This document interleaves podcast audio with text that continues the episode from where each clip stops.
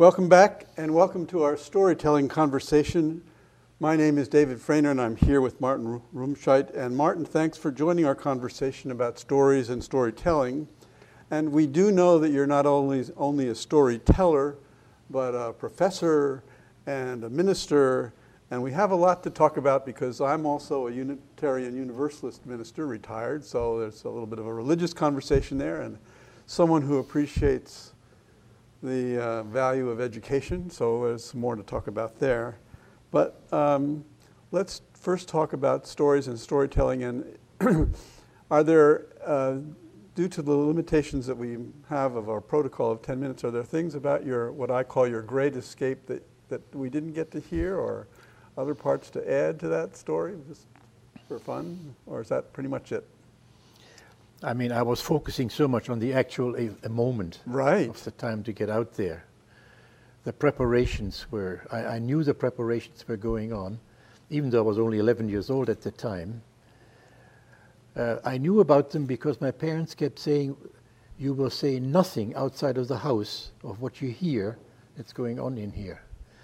And I remember one day I forgot about this, and the truck driver who, who was driving us at that night had been to the border, and I'm, i was outside, and there were other people around, and I said, Oh, Mr. Haling, uh, how are things at the border? Whoa. And uh, uh he pretended to, as if I hadn't existed. so he, he, didn't do anything, which was probably a bit uh, to, to my, in, into my favor. But the point was that uh, when you are in a situation where you really can't ever trust the person around you, what will they say, what will they not say, particularly right. when uh, leaving one sector into another, because it has a political dimension, and at that point, that stuff was all unclear to me and, uh, and, and a foreign territory. Fortunately, nothing happened. Yeah. Um, not that we escaped from a hell and into a paradise, because existence in Germany after World War II, irrespective of where you were, was precarious, and particularly a very bad winter and extreme shortage of food. So, whether you were in, in the, with the Americans or the Russians, so all this stuff came together. Um, it's a time I, I, can now think about with far more, uh, or with much less concern than I had at the time. Yeah. Now, how did you wind up in Canada? That wasn't entirely clear to me. My dad's company, uh, IG Farben, the, a huge chemical conglomerate, was in the United States between the two wars. They had factories in New Jersey and then when the war came, after the war, the company wanted to go international again. So we left Germany actually in 49 to go to Switzerland.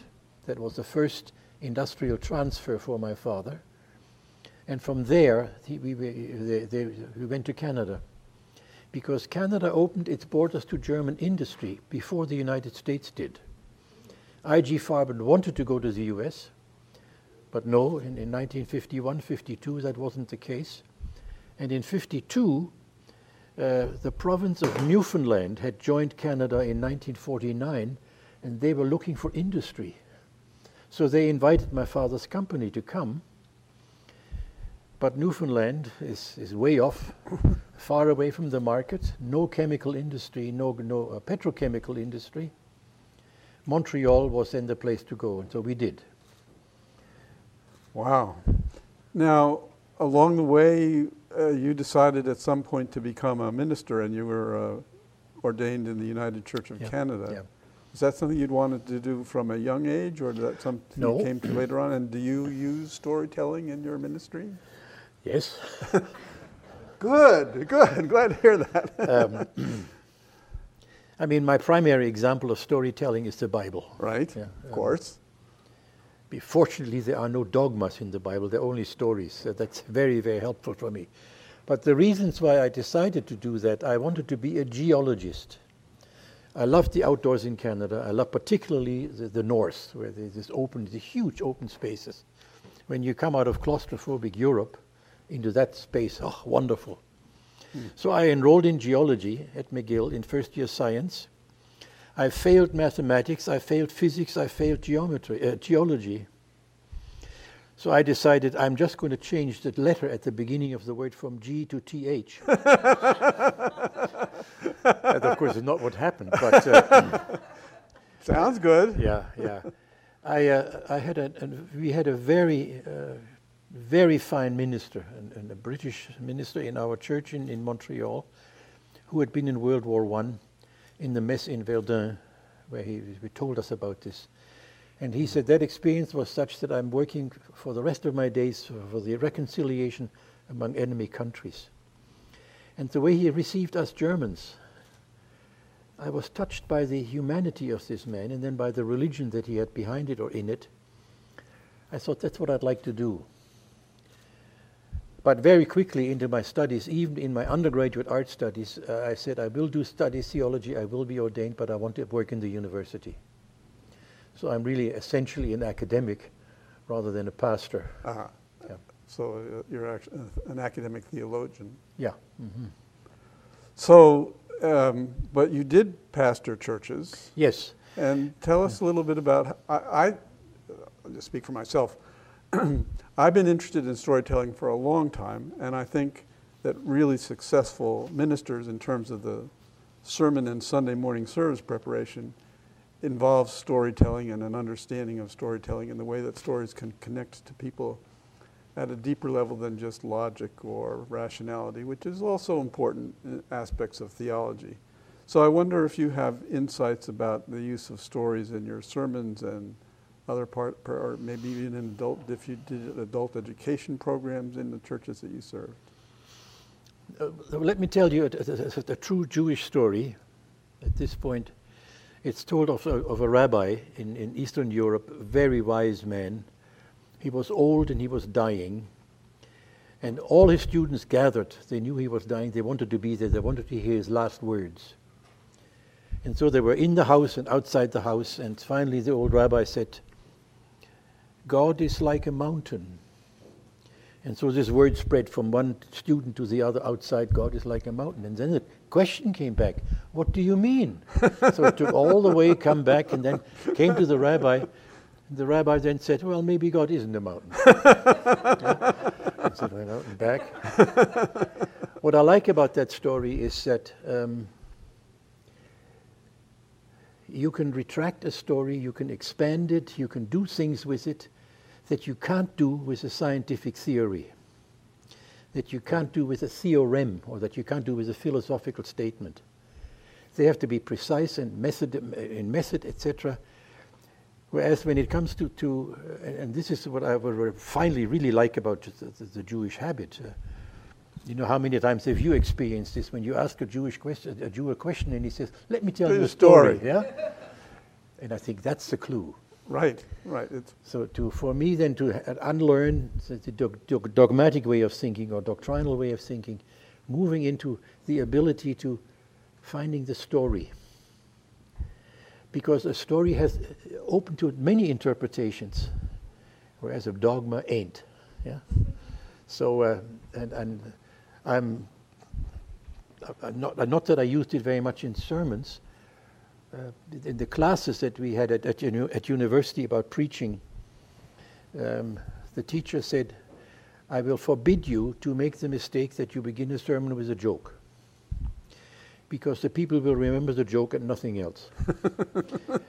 Tell them a story, because then they want to listen what, how the story proceeds. And I think that was good advice when I got it in my early 20s. Now, at some point, you shifted from, if I have this right, you were a pastor and then you shifted to being more of an academic theologian. Yeah. What led to that shift? or was that something you, that something you sort of planned on from the time you were a theological student? Or? Yes, yeah, even in, in, in arts. Uh, the university uh, atmosphere attracted me. Um, and I liked particularly the opportunity to be together in dialogue with colleagues. Yeah, um, when you are in ministry, there aren't often, or there may be not much time when you really can have conversations with your colleagues without a time limit. Oh, I have an appointment right, to go right. to, kind yes, of stuff. Yes. Understood. And uh, so the ability to talk to colleagues, and then above all in the classroom, that attracted me. Yeah. to, to be in, in a room with students. Some of them are uh, not dreadfully interesting, I'm, I'm, I'm, sorry to say. uh, I should have actually said some of them weren't interested in what I was doing, but that's, uh, that's another point. what, uh, when you have a student and there are students who can carry a conversation or they can raise questions, then all of a sudden teaching is fun. And if the teaching theology could be fun, was something I wanted to find out. So I've, I've preferred the, uh, the seminar session to the lecture session, although much of, most of the time I was in fact lecturing, yeah. Oh. So, um, this, this being together with, with, with, with young exploring minds, yeah, uh, I, I, I'm glad I'm, I'm maybe boasting a little bit. Uh, among my classmates at McGill was a fellow called Leonard Cohen. And Leonard Cohen was a debater, and I was just fascinated by his ability, what he was able to do in a situation of conversation where there wasn't a fixed something that he had to work with, but he had to work with people. So those influences were the ones that led me into seeking the academy rather than the, uh, the, the, pastoral work. Now that I'm t- talking about pastoral work, the one thing I can't do in a worship service, I can't tell a children's story. Really? I'm, I I'm, love I'm telling an children's absolute stories. flop when it comes to it. I don't know why that is. Hmm. That's funny. So when it comes to adults, then I can do it. I enjoyed the part of the sermon where working with kids, telling children stories. Um, huh, that's interesting. Yeah. So at some point, you decided to sort of shift gears and uh, are now doing storytelling on a more regular basis. Um, how, how did you actually make that transition to, was it, yeah, how, how yeah. did you take up storytelling as such? It, uh, um, it's interesting that you phrase the question, how did I take up storytelling? that's, uh, well, maybe storytelling took you. I don't know. I think that's closer to it. Um, when I began to explore the uh, involvement of the German churches in the Holocaust, uh, and that's when, the, and finally in that, that course, it took many years, when I finally began to be able to talk to Jews, particularly to survivors. Survivors have stories. Survivor stories, yes. Survivor stories. And the Holocaust, if you even want to deal with it, can be dealt, only in, can be dealt with only in terms of stories. Um, uh, if, if I want to tell, someday I may come and come to a story here on, on what happened to me at the time when I was in Auschwitz. Um, uh, the, the, uh, the, the relationships that are established between Jews and non-Jews, or between Germans and Jews, in my case particular, is not when we deal with issues, but when we listen. And, and that's why I was the opening, right. the listening. Yes, yeah, I mean, it was listening. beautiful right. the way she did this. Um, because other than listening, we have very few um, mechanisms to establish relationships, particularly relationships of trust. Yeah. Um, I don't have to believe the, the words of a story, but I have to believe the person who uses the words. Mm. And that to me is, is, the, uh, is the motor in, in, in storytelling. Yeah. Yeah. Yeah. yeah. And above all, then, of course, uh, I've stopped reading the Bible as doctrinal material. I, I just read now, everything is story. Right. And I want to know about the incident, the time and the people were telling, beginning to tell those stories, and what happened to them. Yeah. Well, I, I guess I, your point about listening, I think, is very well taken. I think part of the power of storytelling and why uh, those of us who are involved with True Tales Live are so invested in it is that we live in a time when uh, there's more shouting going on yes. in our culture and relatively little listening. And I think your point is very well taken that there's something about the art of storytelling that invites listening and, and thereby uh, creates, I would say, an environment or an opportunity for connection that just rational dialogue doesn't really do. Does that make That's right, sense to you? So Yeah, there- there's yeah. something. So there's something about, and I don't know what it is exactly. I'd be interested in your thoughts here. There's something about the way in which good, true storytelling takes place that it reaches people and invites them to connect and um, join together at some sort of a deeper level. And the, the mechanism of that somehow is listening. I mean, you're telling the story, but it's the act of listening that's so important.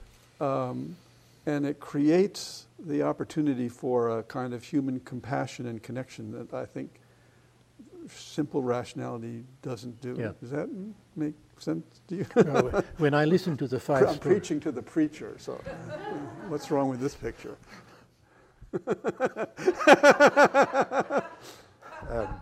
when I listen to the five stories, and I just look at the emotions that I felt, yeah, the incredible wealth of emotions that uh, I, I don't normally feel during the rest of the day, yeah, Right, um, right, and and and the connection I make with human beings through that, and then again to have when when I told my story, how people then connect to me right, through the story right, right. is right. um, the bonds that we create among, between ourselves.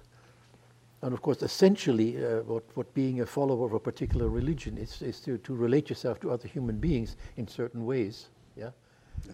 But it's relate to other human beings, not yell at them Right. or ignore them. Right. Yeah. So storytelling creates the possibility for a kind of relational experience that just uh, didactic uh, uh, lecturing or, pre- or preaching in that sense. Uh, it just doesn't do it at the same. So one of the things that we're I'm always curious about is um, the the art and craft of storytelling. How you go about putting a story together. Uh, do you do it the same way? Do you each time? Do you do it a little bit differently? Do you have a sort of a regular approach? And for any newbies out there, some suggestions or tips.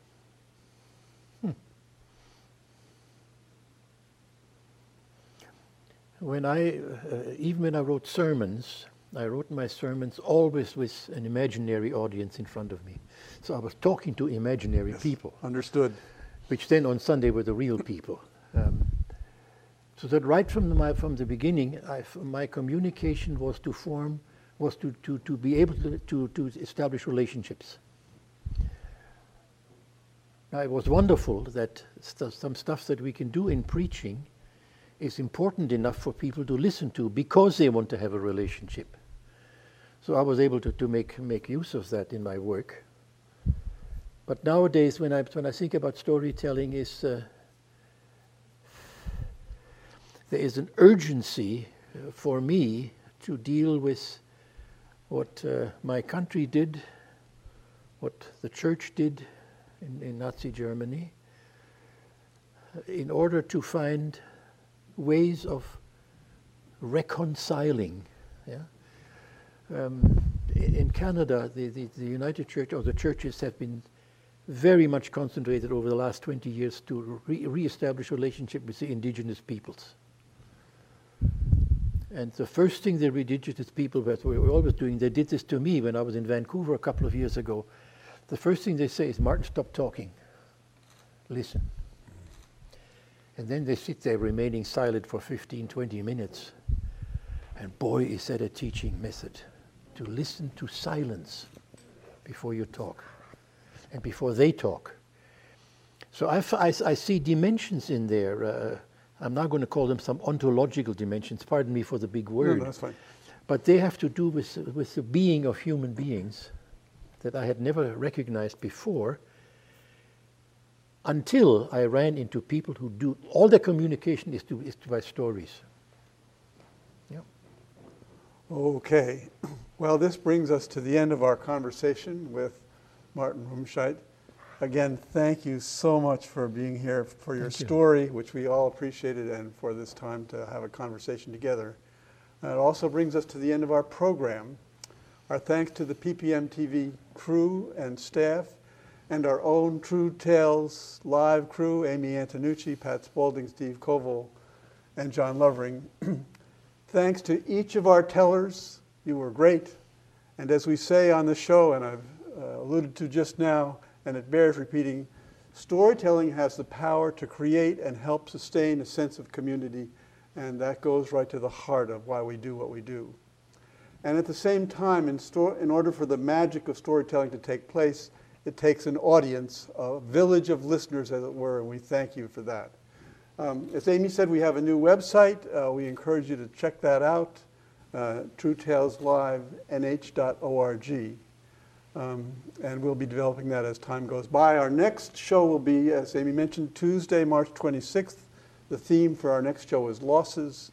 And the next workshop, March 5th at 7.30 to 9 p.m. here, downstairs at PPM TV.